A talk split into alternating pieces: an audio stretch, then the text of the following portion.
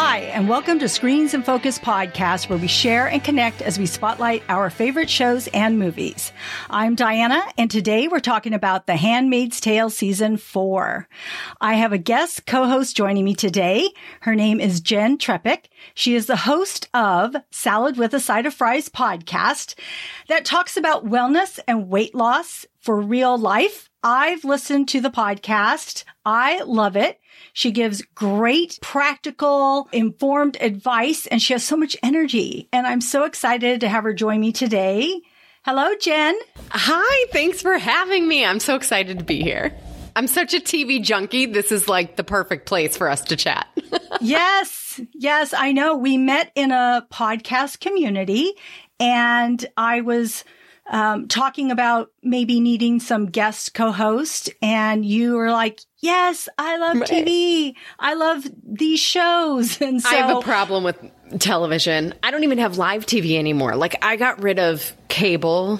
Before that was a thing, you know, maybe even, 10 years ago-ish. And it doesn't even matter. I still watch so much TV.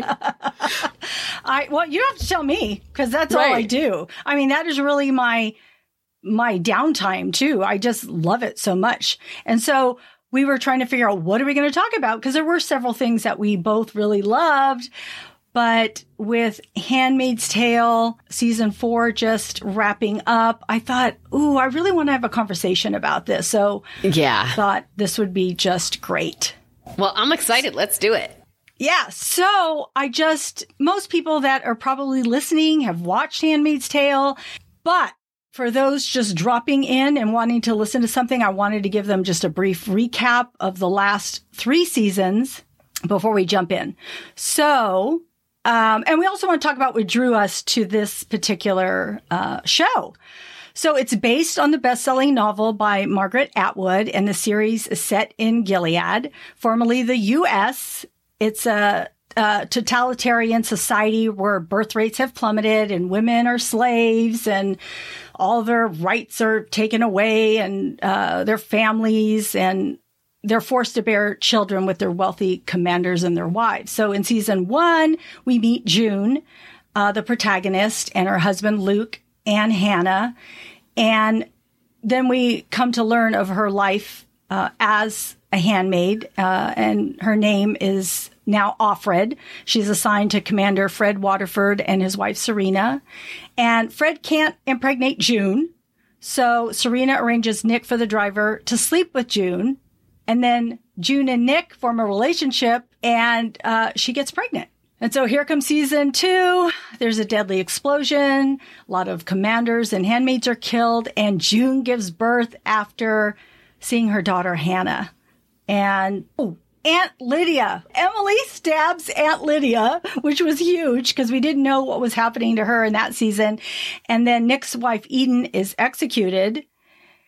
And Emily, who is off Glen, escapes with baby Nicole while June decides to stay. And I interpret that as because she doesn't want to leave without Hannah. Yep. So, and then in season 3, the Waterfords are captured. June kills Commander Winslow, which was huge and graphic. And then June and Rita smuggle a bunch of children across the border to Canada. And we see that June is shot. So, in saying all of that, if that doesn't draw you into the show, I don't know really what does. But I think for me, I'm always amazed at how people cope and what people do to survive and how they survive. And I always put myself into their shoes, and I wonder what I would do. And so half the time I'm like, yes. And I'm like, no, depending on what character it is. And actually, that's what I love about my other favorite show is The Walking Dead, dealing with an apocalypse. It's what do you do as a survivor? How do you cope? What does that turn you into? And so that happens here too. What does this life turn you into? What are you willing to do? Well, or what's required just to survive, right? All of a sudden, thriving isn't what we're going for. We're literally looking for survival. And for me, I read the book, The Handmaid's Tale, in high school. So It made me, and what's so interesting is, like, sometimes reading a book in school ruins it, right? Like, when you dissect the whole thing. But for some reason with this one, dissecting it made it so much better, you know, and starting to read into all the characters and what little things mean and all those kinds of pieces. So it made me like a huge Margaret Atwood fan. I started reading all of her books after that. So when the show first came out, I was like, well, I definitely have to watch it. And really, the book is really just season one. So everything after that, they've sort of made up, right? Yeah. But I know they did work with Margaret Atwood in some of this. And so I do feel like, to some degree, they've really done justice to these characters and what, you know, what the next steps could have or would have been after, you know, what Atwood wrote. But admittedly, when the season started and part of the way through the season, I was like, okay, enough already. Like, we need to get some progress. No, I totally get that. I agree with that. So let's dig in to season four. And so the first episode is The Pigs. So, of course, June is bleeding out. She has this gunshot wound. The handmaids gather her up and get her to a safe house where they meet Mrs. Keys, who is Esther, who's an interesting young character.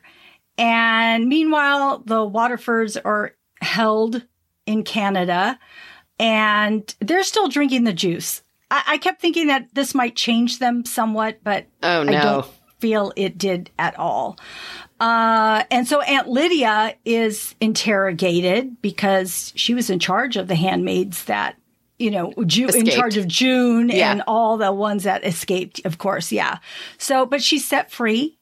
I think what stood out to me was the relationship between June and Esther and how she really looked up to her and how, this young woman who is very young. I'm not even sure how old she is, but you can see her immaturity at times, but then you can also see how she's had to grow up really fast at times, and which is heartbreaking.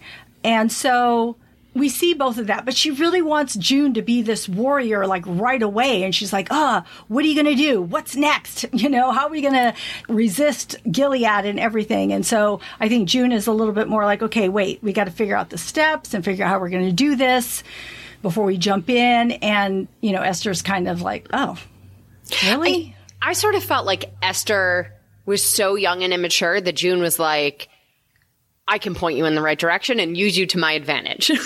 Yes, it's exactly. But with her being the female leader of that safe house, she, you know, kind of what she said goes. So they had to be careful, kind of tiptoe around her a little bit. Just like with that scene with her and Janine. So with her eating the pork and covering her mouth to not let her spit it out. And it just kind of shows you, you know, what she's willing to do and go through. And then, of course, June has that interaction with her, telling her, you don't know what she's been through. And then that's when Esther tells her what she's been through. And so then June understands that. And when they capture that guardian and realize he was the one of the men that raped Esther, man, that's when June gives her that knife and says, make Mama proud. Right. It was shocking to me in a way. What'd you think about that? I mean, I loved it because I'm at this point in watching this show. I'm like, something's got to happen. Like, it's enough already. There's only so much, like, even in watching it, there's only so much pain you can take, you know?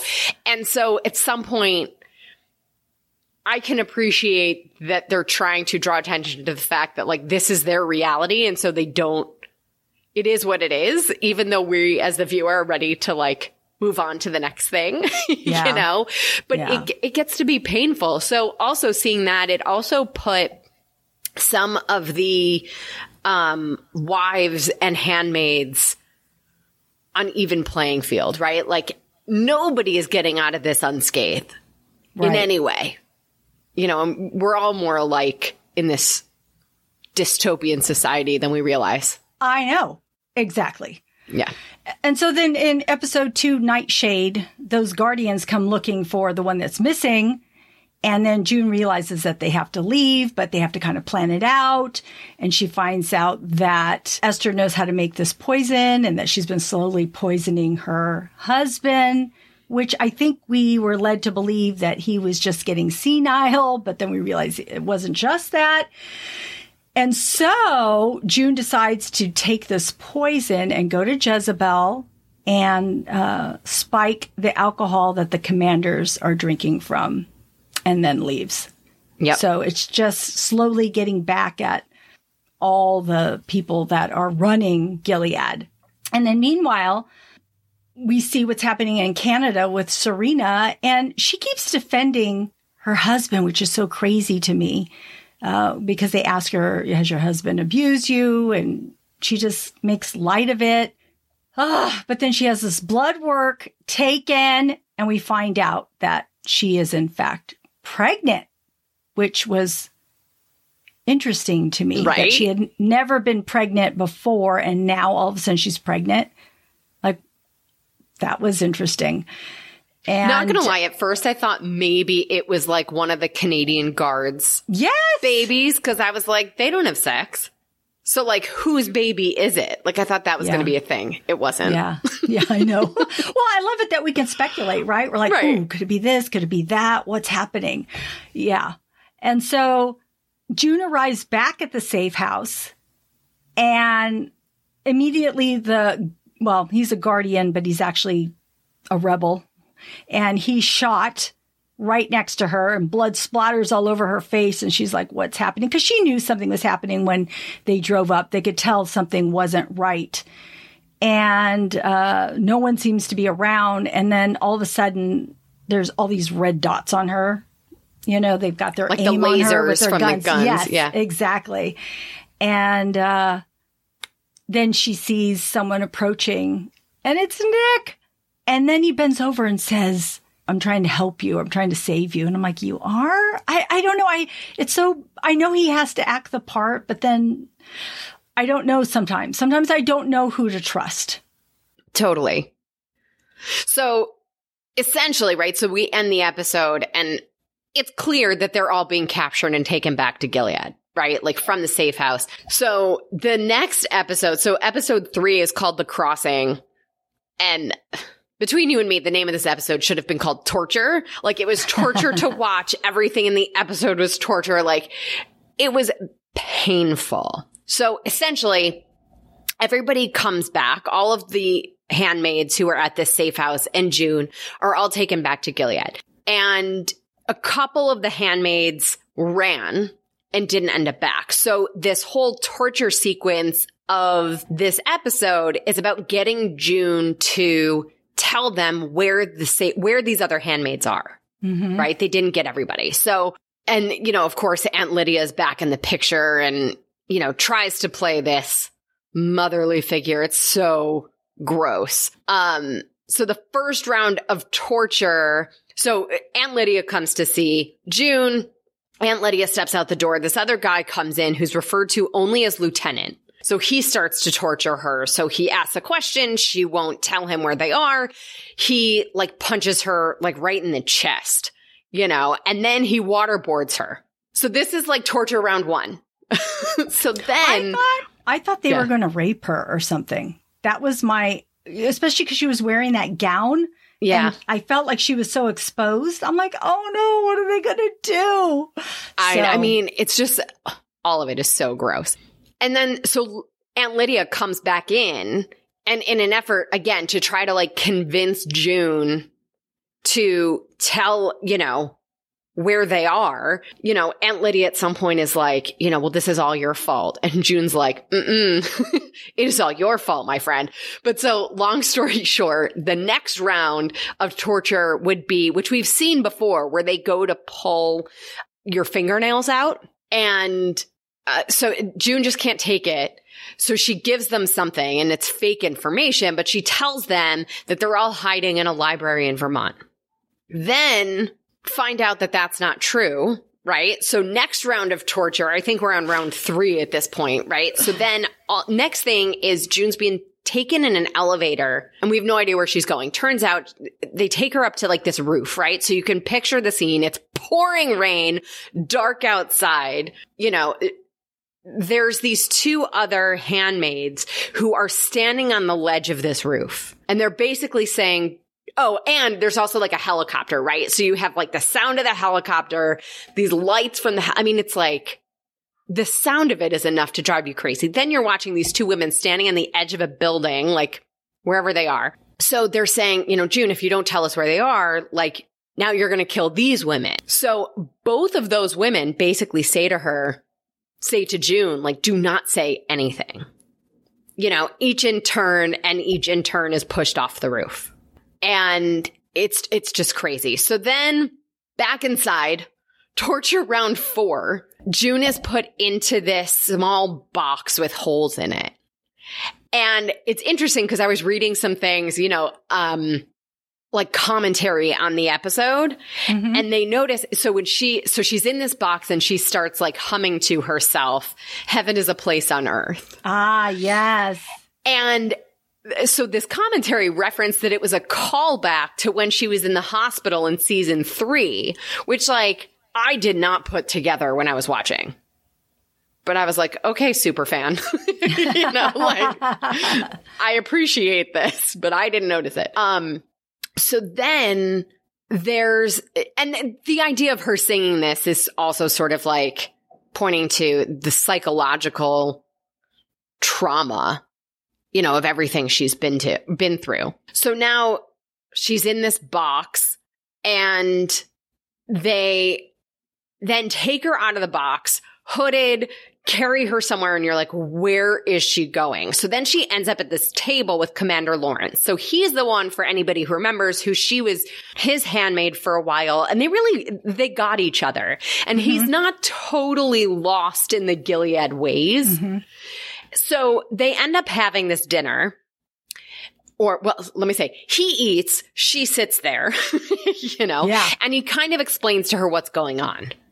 And basically, as a result of everything that's happened, commanders are in the hospital. Many are dead.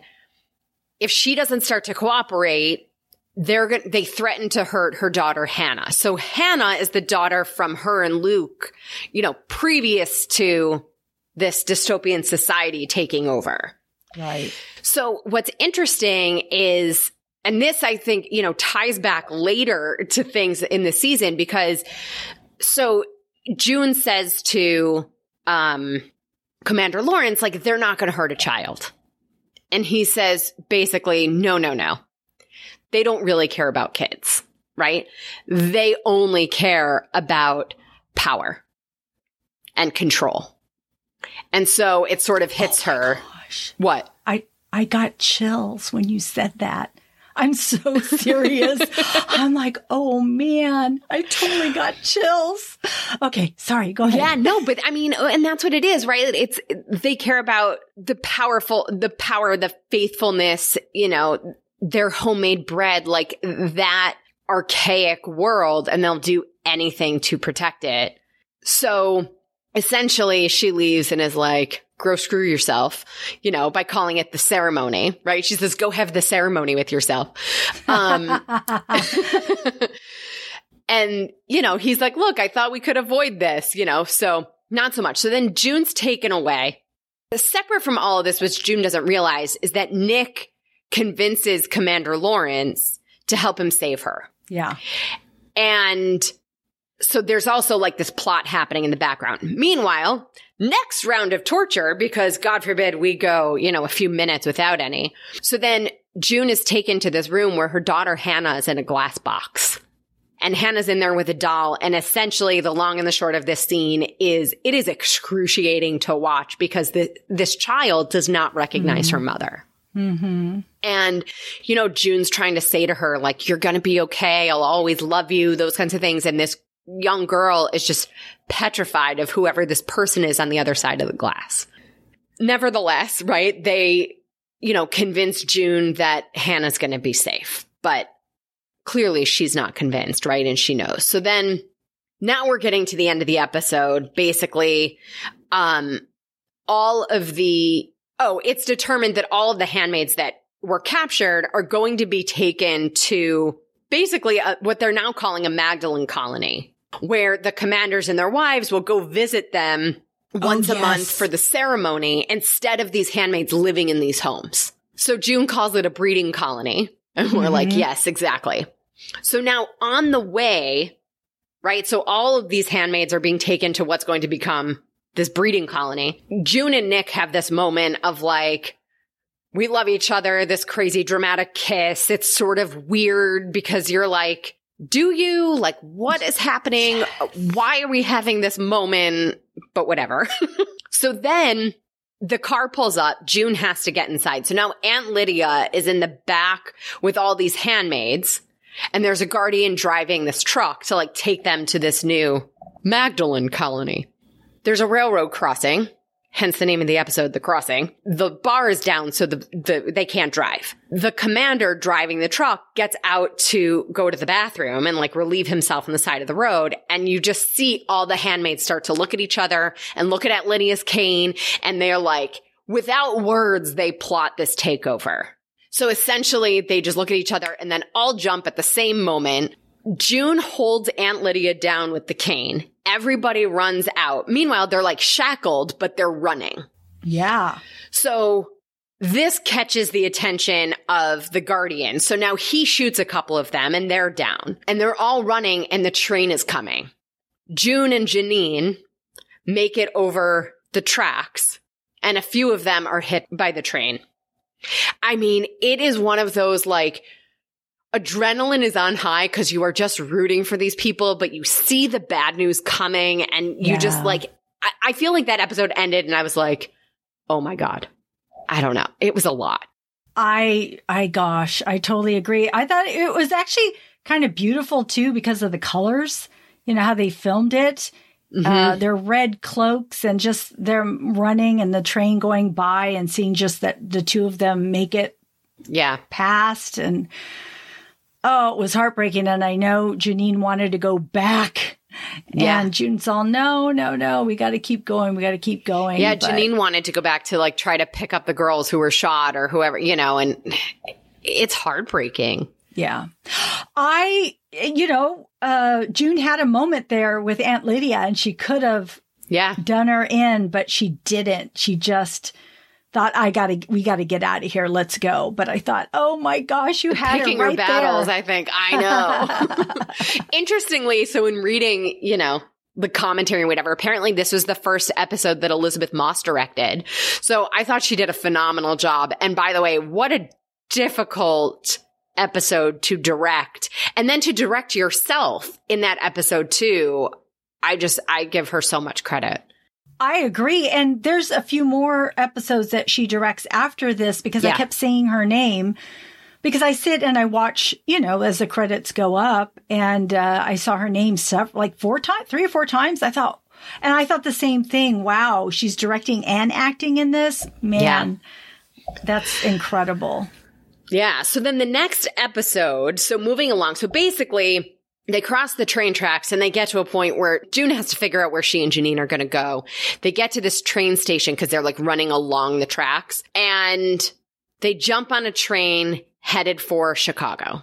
And in trying to get on this train, like they climb up and like go into one of the, I guess it's a car, but it's a cargo train. It's not like a passenger train. Right. And they end up in this thing that's supposed to be like a vat of milk. And so essentially they spend a majority of this episode like swimming around in this milk and like having conversations. And I think the interesting piece was that, you know, Janine basically pulls it out of June. The June ultimately told them where they were. You know, after seeing her daughter in the glass case, she gave up where they were. And, you know, Janine basically pulls that out of her. And so, you know, long story short, they get to Chicago, right? Oh, by the way, in reading some of the commentary, so what was really in that, you know, in this thing as the set was not milk, but unsweetened vanilla soft serve mixed with water. What? That they were trying to create something that would be like opaque enough that you couldn't see their red costume, you know, their red clothes under the surface. Yeah. But didn't have like sediment that was going to settle. Like one of the actresses ended up with like a rash from like spending the day in this stuff. But oh my gosh. Interesting. That is interesting. Right? So then while they're on this train, we flash to Canada. So Rita was the Martha, like basically like the housekeeper for Fred and Serena. So Rita is in Canada, was part of the crew that escaped, right? So Rita's in Canada and ends up basically going to see Serena. And so you have this really interesting conversation and sort of the first time that we're seeing these people like confront each other in a different world. You know, so I thought it was really interesting. And you can see how like when Rita first goes in there, she sort of reverts to like the subservient role and then sort of remembers like, wait a minute, you know, like I don't have, that's not how this works anymore. Right. And, you know, Serena tries to be like, oh, I miss you, da da da. And, you know, Rita's like not having it after a while. So then towards the end, she basically says, you know, happy for you and the baby and, you know, needs to get out. She's like, I can't get sucked back into this. And then later, actually, Rita also meets with Fred. And at this, now she like remembers she is over it. You know, she doesn't fall into his thing. And he basically is like, you know, oh, it's nice to see a friendly face. And she's like, we're not friends. And I was like, yes, you know, it's like, thank God, you know, and then the episode ends, you know, we flash back to June, but the episode ends with Rita eating this meal of like sushi and a Coke or soda, whatever it was. And like, it's just so the opposite of Gilead that it was like a nice bookend to be like, this is a different place, you know, but meanwhile, June and Janine get to Chicago and find these people who, I mean, they're also fighting against Gilead, but they are sort of their own bizarre resistance group that, you know, is struggling to figure things out. So anyway, June and Janine get on the back of a truck with these people and get taken to wherever they live, for lack of a better word, in Chicago. Right. And basically, the guy who runs that organization is like, you know, first of all, June isn't sure if they're Mayday or something else. Turns out there's something else. But essentially, they basically asked for sexual favors in order to help, you know, and feed and, you know, June and Janine. And June is like, I'm sorry, no. And Janine does it. Yeah. And it was interesting, but I think it's, you know, I think it's June or Janine's way of, you know, being like, look, I can participate in helping this too. You know, you don't care. You care. I don't. Here's what I can contribute because I don't care. Yeah. That was episodes 3 and 4. Yeah, that was so intense. Yeah. Well, with Stephen, I think his name is Stephen, yes. part of that rebel group.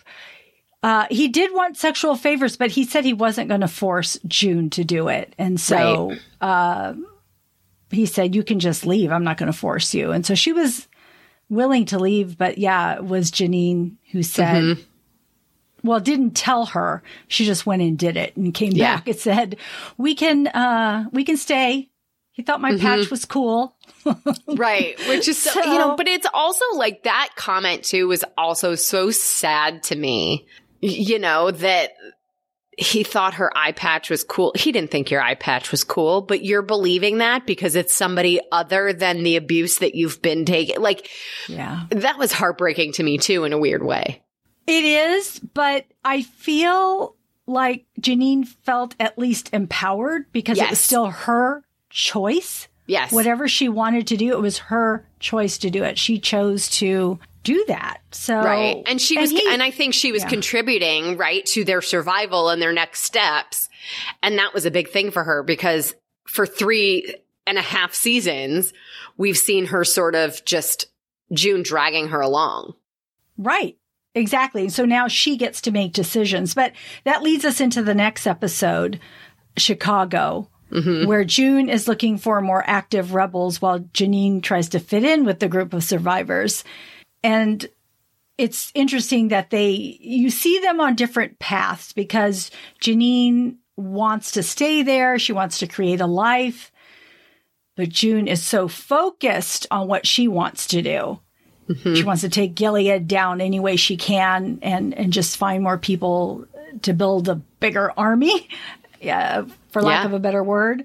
And so, but Janine tells June that she's bossy and judgmental, which she is. She is being that way. And you see a shift, which is good, because in season 4, I feel like there's a real shift in June in how she's reacting to everything.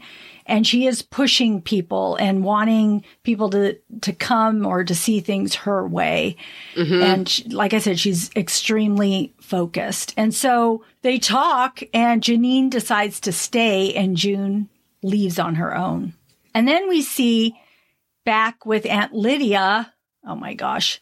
She is back in charge of handmaids, and she gets like teary-eyed, like, oh, this is my calling. This is again. What I love. Yeah. Yes. And it was killing me watching Aunt Lydia get what she wants and thinking she really has drank the juice and wholeheartedly believes in it and everything. Yeah.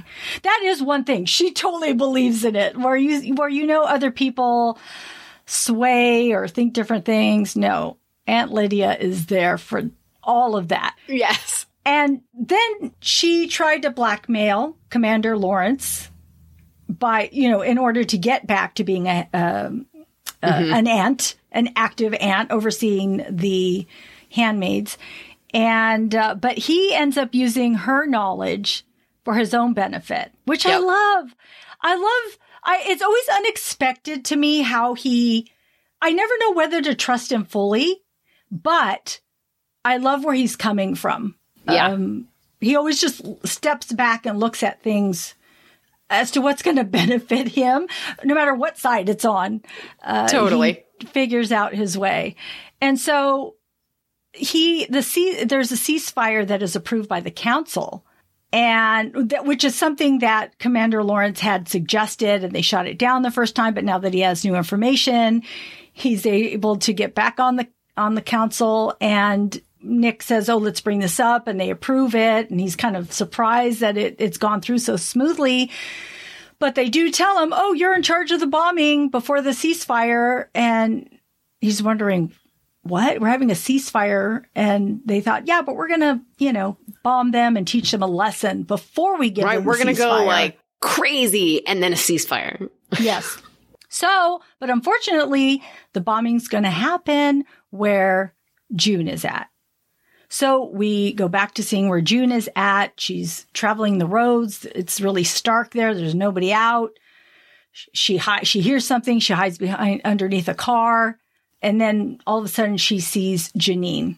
So Janine reunites with her and says, handmaids walk in twos or travel in twos. So Janine probably had second thoughts about staying where she was and joined June, but they notice things are odd. People have left food. Why would you leave food when food is so scarce and you need it? So then they're like, something's going on. They hear the airplanes, and then they just start running because bombing starts to occur. And they run and run and run until one bomb blows up, and then, all you see is dust everywhere. And June starts to wake up, but can't find Janine. She just hears people moaning and groaning. You can tell they're hurt. And she keeps looking for her. She calls for her. She can't find her. You see that there are people there helping the injured. And one of the people ends up being Moira.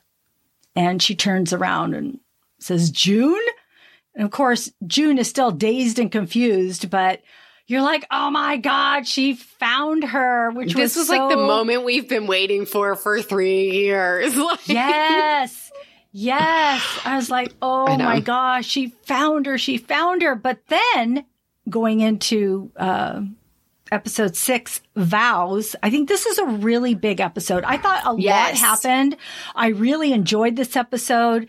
It explores Moira and June's friendship and Luke and June's relationship.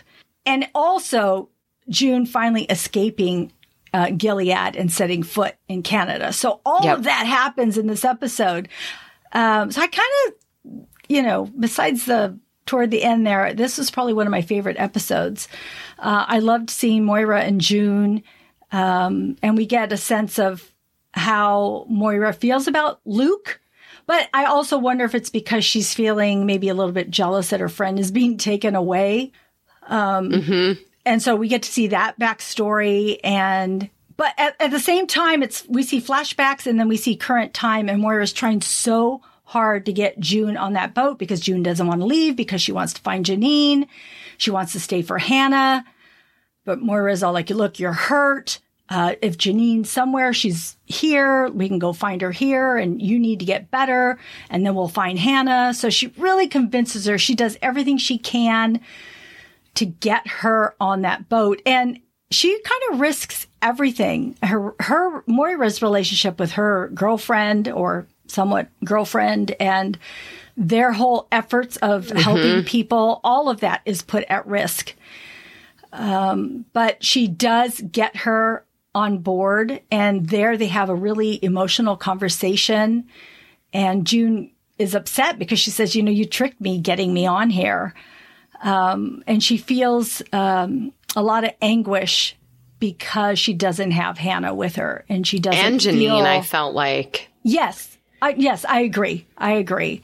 But she's wondering how she's ever going to face Luke, right? Because she doesn't have her daughter, and it's just weighing heavy on her. And then we also see June and Luke and their backstory and their conversation about their vows and expectations, because June is worried that what if she can't get pregnant? This is, of course, before she's pregnant with Hannah. And so she wonders, and he says, no, you're never going to disappoint me. And she says, but there's a line. And I thought, watching this over again, I thought, that comes to play later on. Of course, at that time, we're thinking, you say that, right? You're in a relationship. Everything seems fine. But after that, she finds herself pregnant, and she is so thrilled. They are both so thrilled. It was so nice to see them so happy and, anticipating a child and having a child. So I really enjoyed seeing all of that. I thought it was really important to see all of that, where they're at, because it does play a part as to where, how this has impacted June and how much people change. On the boat, there's a lot that goes on in the boat. With Una and her crew and Moira fighting to keep not turning in June. And there's all that goes back and forth. And so they pass Gilead inspection, and so they're safely on their way to Canada. But June really worries about seeing Luke and his reaction, and she feels just really, really bad. I mean, she's crying, she sobs so much, and I'm right there with her. Being a mother, I know, I understand how she feels about that. Even if you're not a parent, you still can understand what it feels like. And so they finally dock, and she waits there, and you can hear Luke's steps come on board and looking for her. Oh, gosh. And then he opens the door and he sees her. And at first, they're both so excited and joyful. But then you see June's expression change. And then Luke's expression changes. Like, why does she have this look on her face? What's she feeling? What is she experiencing? And it's because she apologizes and says, I'm so sorry I don't have her. I don't have Hannah. That gives me chills. It's like Yes, because it was very moving, because you don't know what's in someone else's head. You don't really know until they voice it. So he has no idea what she's feeling, and she has no idea what he's feeling until they actually say it. So yeah, it was a very, very emotional episode for a lot of people. I also felt like, though, like it was the first time in a long time that I had real hope of what could come next. Yeah. You know, and sort of like moving on. Of course, you can't really move on, but you know. Yeah. Yeah. Like what the next thing would look like. That's so true. I have to say, Moira was so emotional and passionate that I thought if something happens to me, I want someone like her looking for me. Totally. She is ride or die. Yes. Like, yeah. I love that about her. I love that friendship, and I love that type of friendship and that type of love. So I really appreciated seeing that bond between both of them. And likewise, it was such a great episode.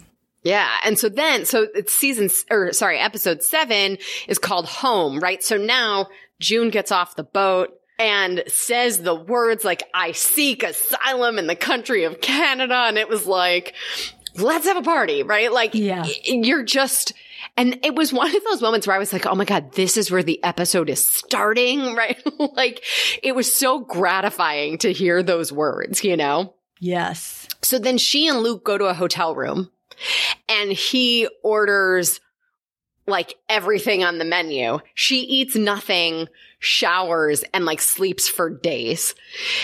And what's interesting, though, is like in the shower, you can see all her bruises. And it's just reminding us like she might be in this hotel in this fluffy white robe, but like this is far from gone, you know? So essentially, I mean, I felt like, you know, then she wakes up and they have such strained conversation. Like their dynamic was painful to watch, you know? And it's just so uncomfortable. Like he tries to apologize and reassure her that she's a good mom. And she's like, no, like, you know, and she thinks about her interaction with Hannah in this glass box, but can't bring herself to say to him, like, she had no idea who I was. You know, that first of all, she even saw Hannah that close to when she, you know, escaped, right. But also that Hannah had no idea who she was. So they're having this strained conversation. And then it cuts to seeing like Moira and Emily at June's house or at Luke's house in Canada with Nicole. So Nicole is the baby of Nick and June, but Luke has really taken this child like it's Hannah. Which is also a really weird dynamic. Like, nobody seems to be addressing the fact that, like, can we talk about whose kid this actually is? Because this is weird, you know? So, eventually, Luke and June go back to their house. And, you know, they're talking to Rita and Moira and Emily. And Rita basically tells June about Serena's baby and that Serena and Fred are in Canada. And like June is like, okay, you know, like you can see the wheels turning in her head, you know? So whose is it? She says. Right. Exactly. She asks our question. Right. Yeah. So the agent, the government agent who also debriefed June calls him and says, I want to see Serena. So he arranges for her to see Serena. Serena is her same old self, you know, and June just lets it out. And it was like so gratifying, you know, she's like, you know, let me tell you how much I hate you. You know, like Serena says, like, I want to make amends and all this stuff. And June's like, you don't deserve to make amends. There's no one less worthy of redemption than you. I was like, yes, go. You know, like you just didn't want her to stop talking. It was so good. So then, you know, Serena's crying. June just doesn't let it stop. And what's most interesting is, like, right after that, June goes home and has sex with Luke. But it's this really sort of disturbing sex scene because it's really aggressive. Luke is like, hang on a minute.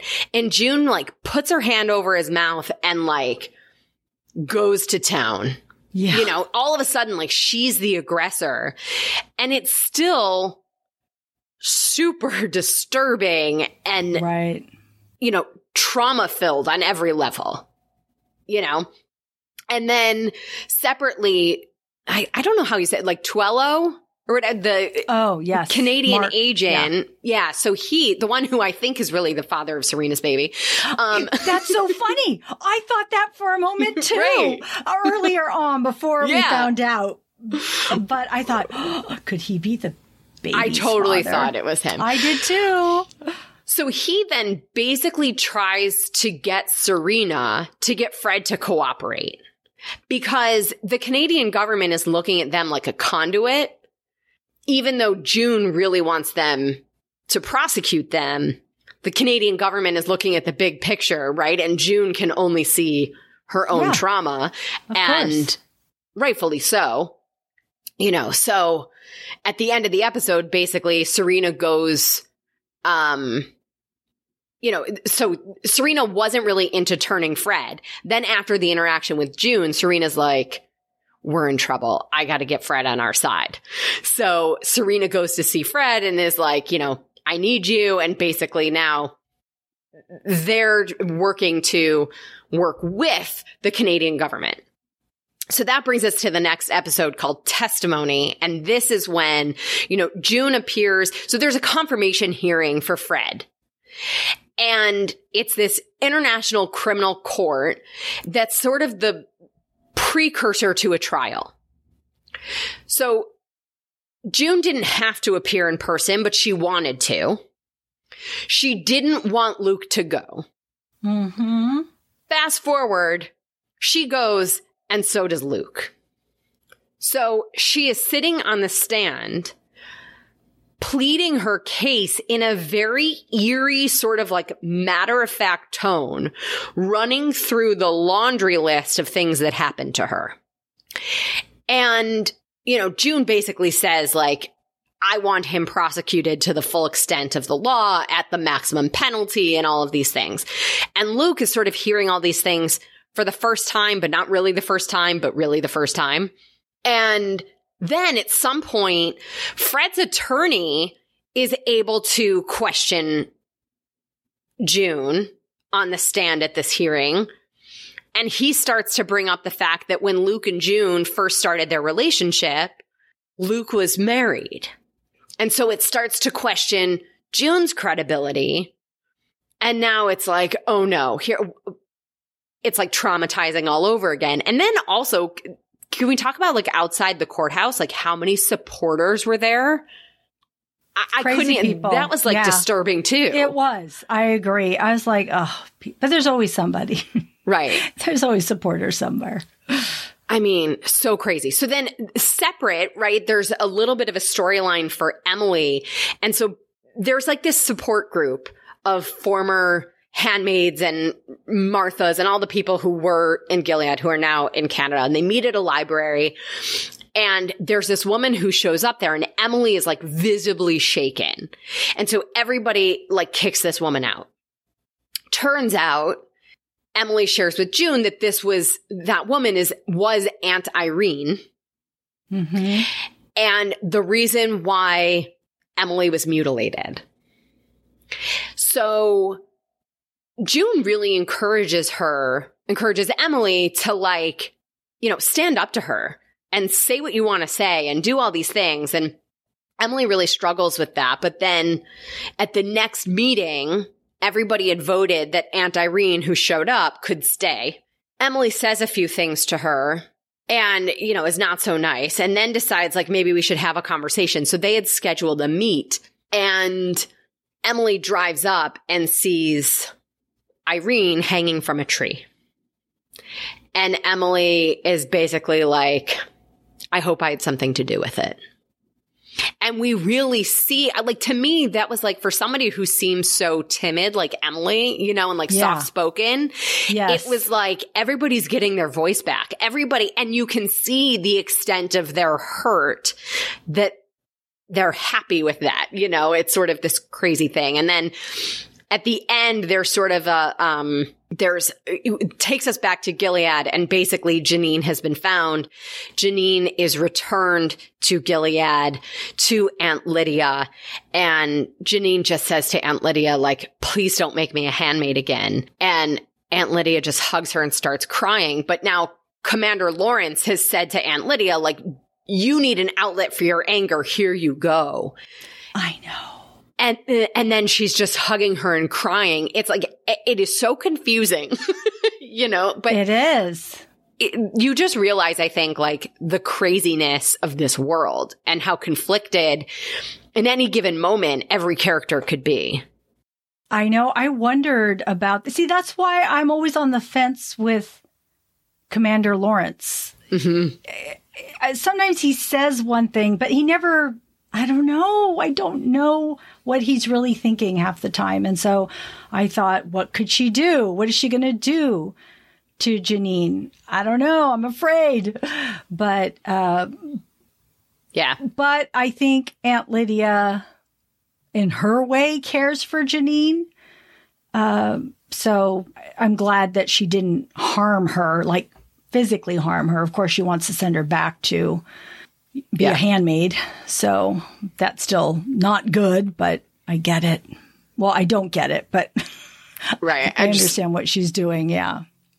So then in episode 9, Progress, June tells Luke about the last time she saw Hannah because she thought, okay, I just need to come clean now. And so, and then now he wants to get her back. He gets so excited. And so they call Commander Lawrence.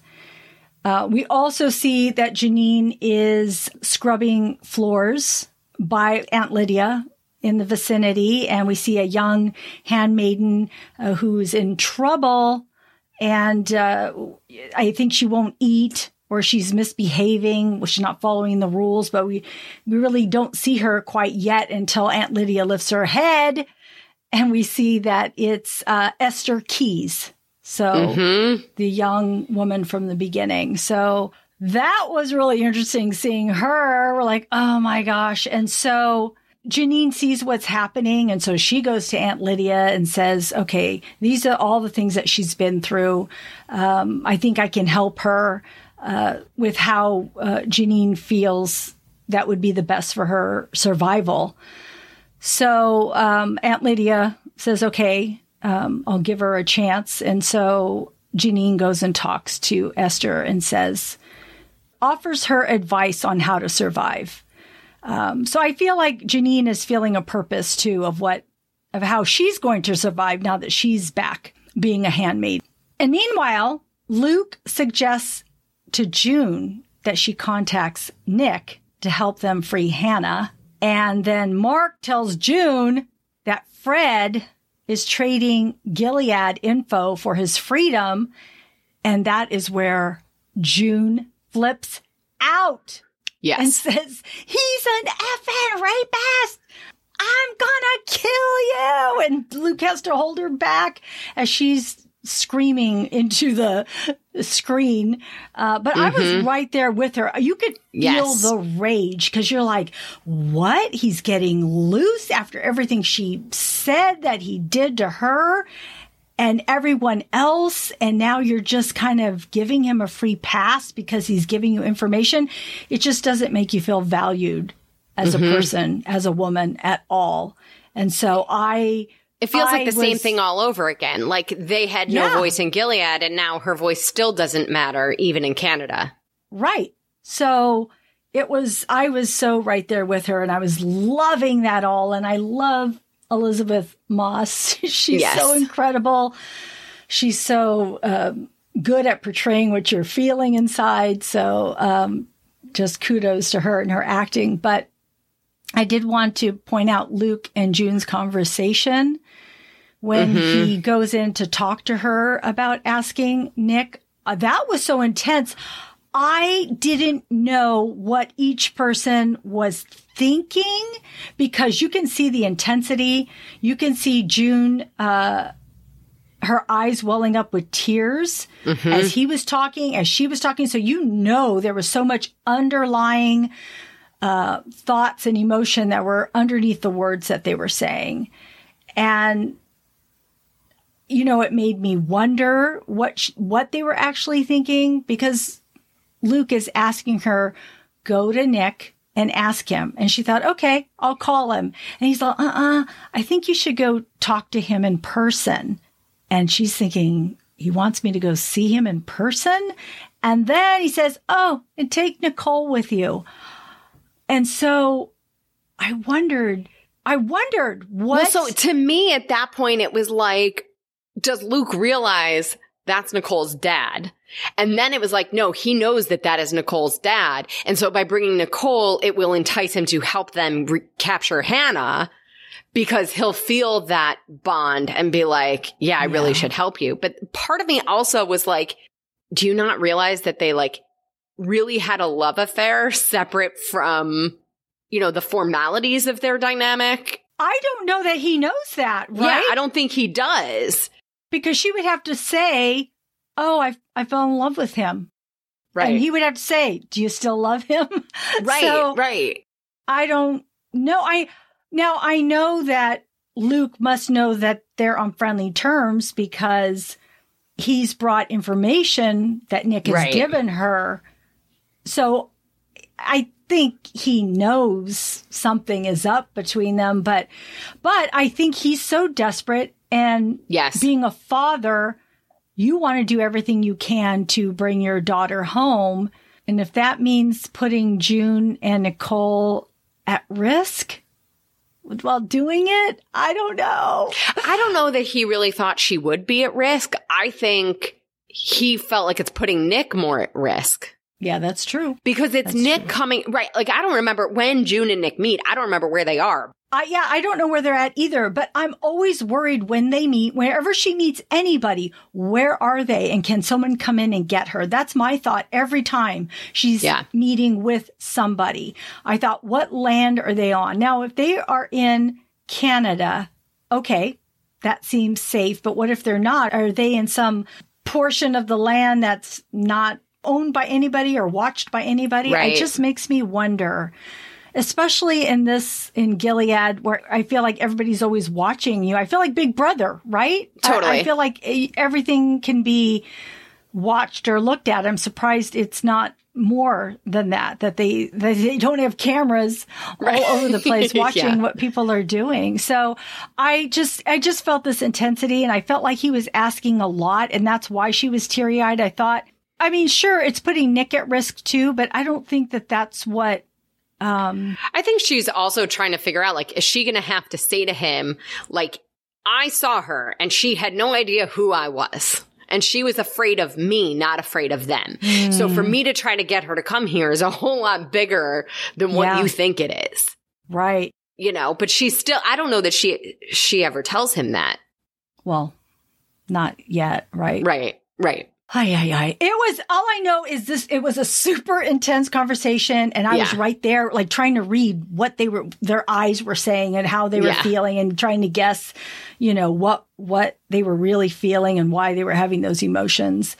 And we also, of course, see June and Nick and their relationship, and her driving there and meeting him, and him seeing his child, and thinking to myself, I wonder, I mean, he gave her a doll. I know he loves her, but I'm thinking, is he like happy that, I'm sure he is happy, but I wonder what his emotions are of being a father. I mean, he knows that Luke is watching his daughter, taking care of his daughter.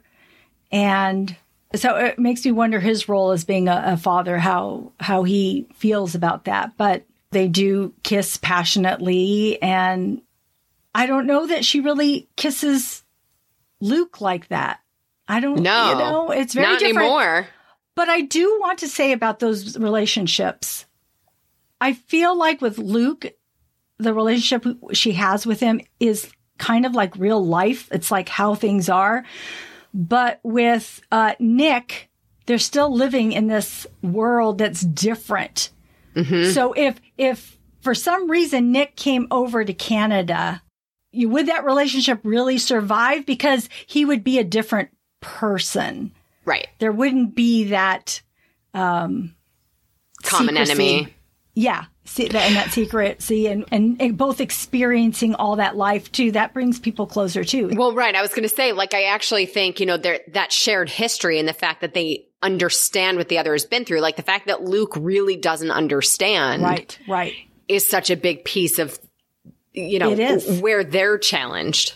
Yes, it is. It does. Okay, let's go into episode 10, which is the finale, and there's so much to cover.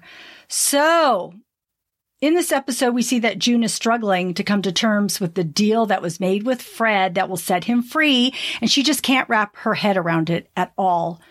And she tells Emily that a good mother would just let it go, but she can't let it go.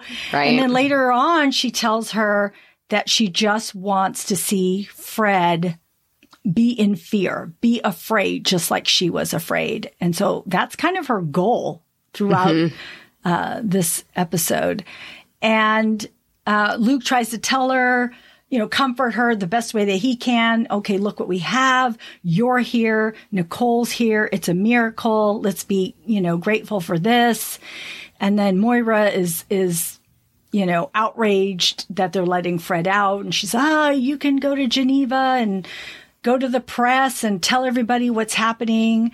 You know, so everybody has, you know, how they are feeling about this. But June mm-hmm. is like, I gotta do something. This is not sitting right with me. So she visits Fred, and I couldn't help but think, how is she staying composed? How is she playing this part with him in front of her? I mean, she has done it at Gilead, but she had to. And here, she's really restraining herself on what she could say and do.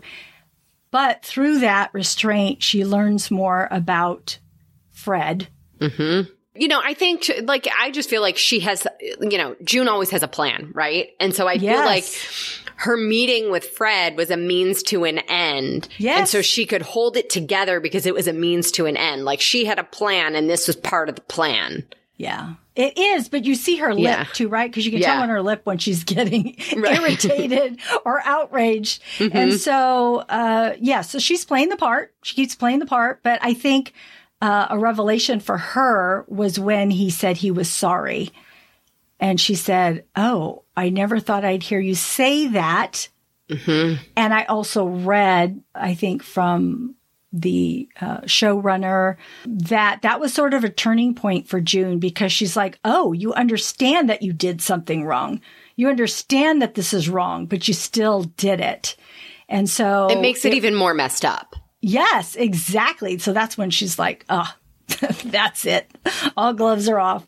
And then he has the gall to say, I miss her. And she's like, who? And he's all, Offred. And then she's like, oh, yeah, I miss her, too. And I'm like, oh, my gosh, that was killing me. I'm like, this guy. And so I think he's thinking, oh, yeah, she still really has a thing for me underneath. She really does, because he's just such a narcissist. Well, do you think, too, that I'm trying to remember the actual words around his I'm sorry. Like, I could also picture it as his I'm sorry being more of like, I'm sorry we're here now in this situation, rather than I'm sorry for everything that I've done to you. But she hears, you know, I can't remember the exact. He didn't say he was sorry for everything, but he said he knows he played a part, and for that he was sorry, or something to that effect. Yeah. But really, that's because now he got caught, right? But he does know what he did had some effects. Because even Fred and Serena talking, he will say certain things like, yeah, I know, you know, I wasn't the best husband at times, but now I want to be a father and blah, blah, blah. So he knows what he's doing. He's just totally. It's all about him. So with that being said, June is like, it's just driving her over the edge here. So she On the way home, she tells Luke she wants Fred on the wall. And Luke tries to tell her something else, and she's all, I want him on the wall. So then she ambushes Mark and arranges... I mean, sorry, Luke doesn't even know what that means, by the way. Like... I would hope that someone told him what that means. Right. Yeah. But yeah, I can see because he hasn't experienced it. So June ambushes Mark because she wants to see Commander Lawrence. This is where everything really starts to heat up and everything's just moving along. So Lawrence knows the whereabouts of 12 women who are part of the resistance and are presumed dead.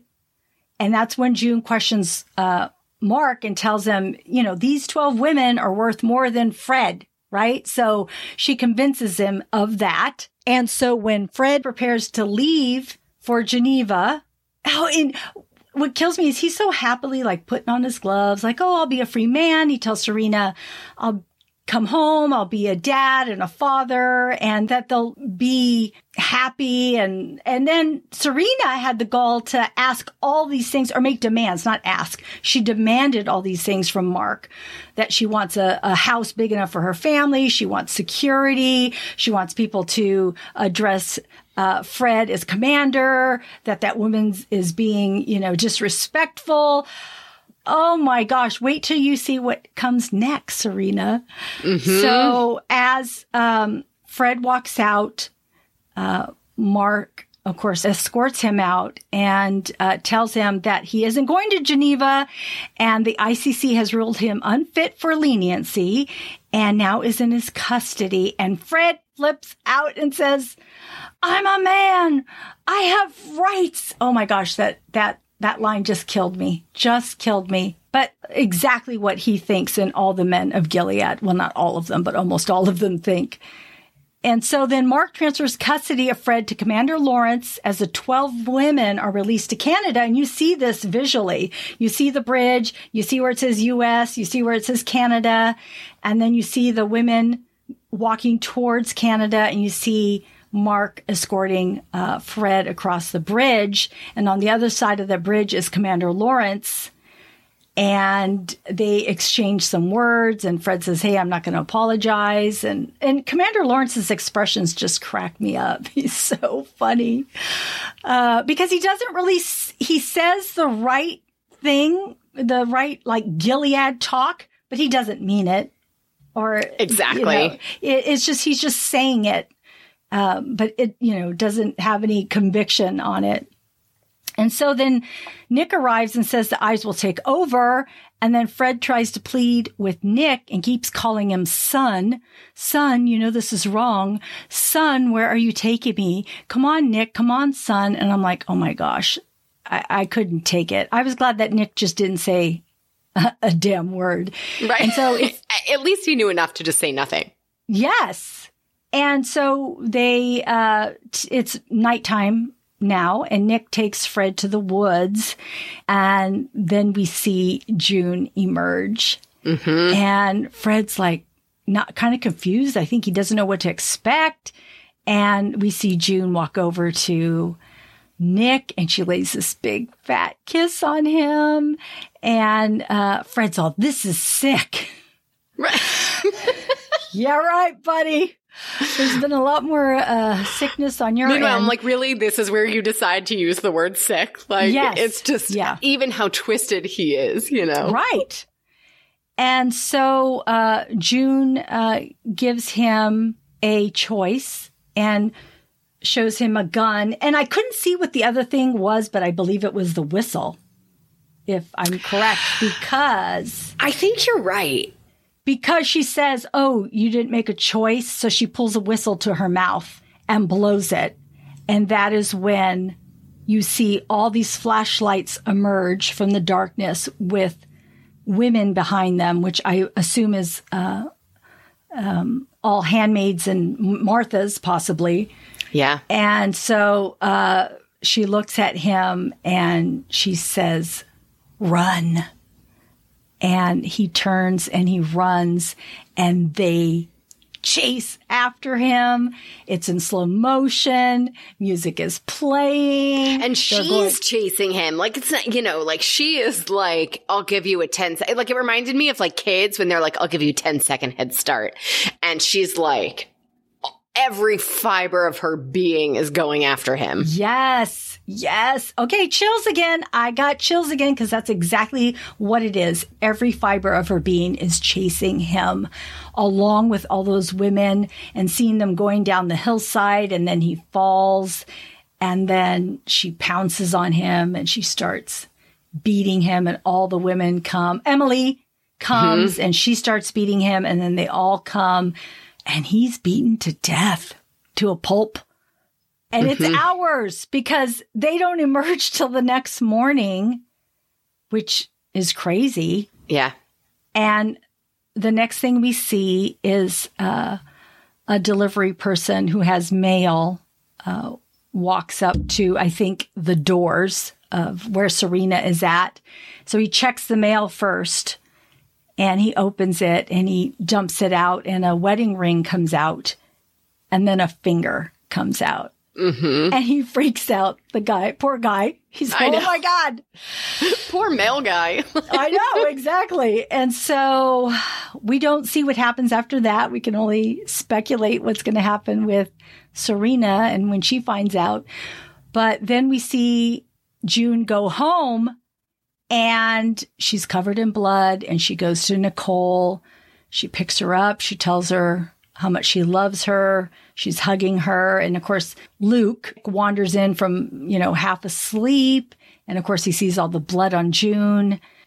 She says, I'm sorry. And give me 5 minutes. And he just slides down.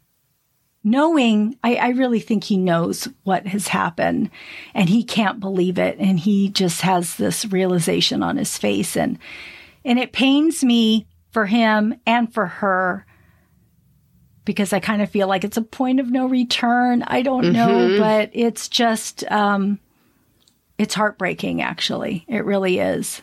I have chills as you're saying that because it makes me wonder like what's coming next, right? With season 5 and what that's going to be, but it's for them, for Nick, for Luke, like all the people. Yeah. So what did you think of this season and what do you hope for the next season? So admittedly, like I said before, like I think at certain parts of this season, I was like, enough already. Like before, you know, when they were, it was like the second or third time when she was sent back to Gilead. I'm like, I can't take it anymore. Like we need to move on. Like this is torture.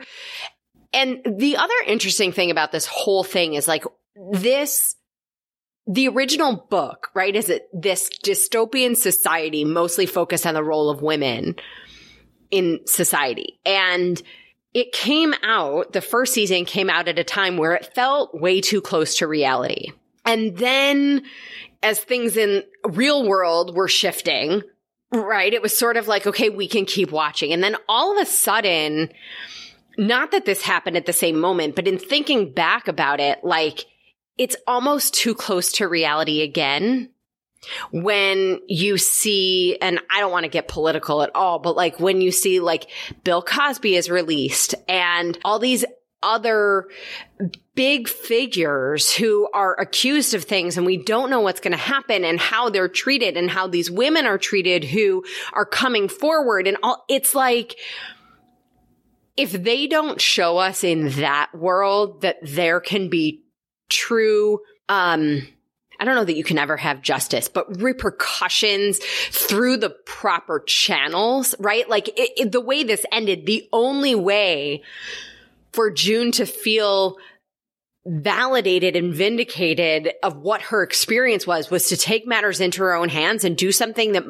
is so unfathomable, right, in a lot of ways that like if they don't pull it back to something that happens through the proper channels, it's like too close to reality. Like I think it's a scary place to put us. Yes. I see what you're saying. Oh my goodness. I don't know, maybe, but like I could also then see like going on the characters, like I could see Nick ending up in Canada and you know, there being like this love triangle and what happens with Nicole and, you know, I don't know. Yeah, because Nicole's still a baby, but she only knows now Luke as a father figure. And I wonder if Serena will end up, you know, wonder what will happen with Serena. Like, is she going to end up turning and testifying to try to save herself? Yes. Right? Like, you know, who knows? Right. That's what I love. There's so much to look forward to, and we don't know what will happen and what direction it will go in. Like I said earlier, I saw the big shift in June, and sometimes I'm scared for her, and I wonder what will this do, because when Moira, when they were at that therapy session that Moira was leading, I understood her stance, but everybody else was on the opposite side. But is that because Moira wasn't there that long and she still has a certain mentality where all the other women have experienced such brutality that they've gone a certain to a certain point that they can't return? Because sometimes I think, okay, if you kill somebody, even though they were horrible to you, can you survive that? That's got to change you, that at your hands something happened. So I worry about that, because I didn't want, even though I wanted her to get revenge, at her hand, it was a little bit bothersome to me, and I just worried about it. So I wonder how she will come out on the other side. Yeah.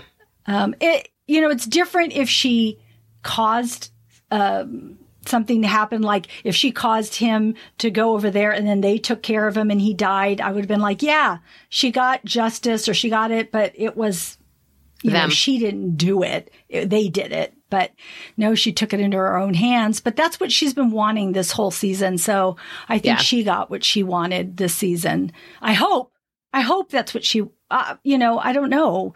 She may come to realize that isn't what she wanted. Well, I think that's just it. I mean, I think ultimately, like, she would have rather gone to trial and seen him prosecuted and then suffer. You know, this was, I think, the last resort to try to feel the right way, feel heard, even, you know. Yeah. Like, I think in an ideal scenario, she was, everything she shared and everything she went through, you know, prosecuted more than just him, and, you know, helped, you know, with all of these women and everything that all these people have been through. And I mean, to me, the way it ended was like the last resort for her to feel any kind of peace and sleep at night. Right. Which is also crazy. Yeah. Oh, man, it was heavy. Yeah. A very heavy season. I'm looking forward to season 5. I'm wondering what will happen with Hannah. I know that's has to be, you know, where we're headed, what's going to happen. Now, Hannah was very young, but she was old enough to know her parents. So I still feel like it wouldn't be that, I mean, sure, it'll be an adjustment, but I still feel like they need to try and get her back. It's not like she was a baby and doesn't know anybody at all. Yes, but then I also, so I don't know if this is real, but like, you know, my parents got divorced when I was 5. I have memories of them being married, and I have memories of them living in separate homes.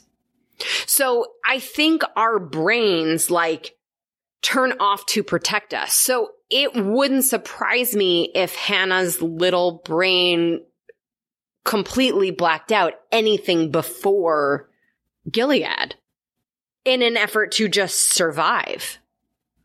I don't know if that's real. I don't know if that's what they have written, you know, but like, it wouldn't surprise me at all. And then what do you do? Like, it could be interesting if everybody from Gilead is released, right? And all these kids end up in Canada, and then they're doing DNA tests.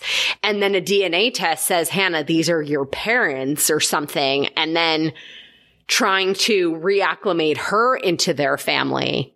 Right. I mean, I couldn't even imagine. But without just that trauma and adjustment aside, but what is Hannah's life? She's happy right now, but she's a child. What happens when she becomes a young woman? Is her life going to be like the others? So why would you want to let your child stay there and live that life either? You wouldn't. So that's all hard. It's hard no matter what. Because of everything that has happened, her life is going to be hard one way or the other. And it's also unclear. I don't remember from the book what will happen to those kids. How would they determine who becomes a wife and who becomes a handmaid? Right. Because before there were rules of like why somebody became one and the other, but when there's kids in this environment, I don't remember what that was. Let's hope it doesn't get there. Yeah. I think season 5 is the last season, or if it's not officially the last season, the internet would like it to be the last season. It's probably good. I mean, I love it. I love it so much. But yeah, you can only take so much torture of somebody for so long. And then it's like, okay, let's move on. But I want to see what happens with Aunt Lydia, because she is one of those characters. She's so good at her role too, the actress on there. She's so good, because I really can't stand her. And that just says how good she is at what she does. Totally. And so... she's amazing, and I hope she gets her comeuppance. So totally, yeah. Okay, wow, that was amazing. I love that conversation. Thanks, Jen. Thank you. We can. You tell me the next TV show. I'm in. We'll do it. Okay, that sounds great. I really appreciate all your input, all your knowledge, all your insights. You made me think about things that I hadn't thought about, which I love. Oh, so thanks. You so much for that. Thanks for joining me today. And do you want to let people know where they can find you? Sure. So all the social media platforms, I'm at Jen Trepek, JenNTrepeck.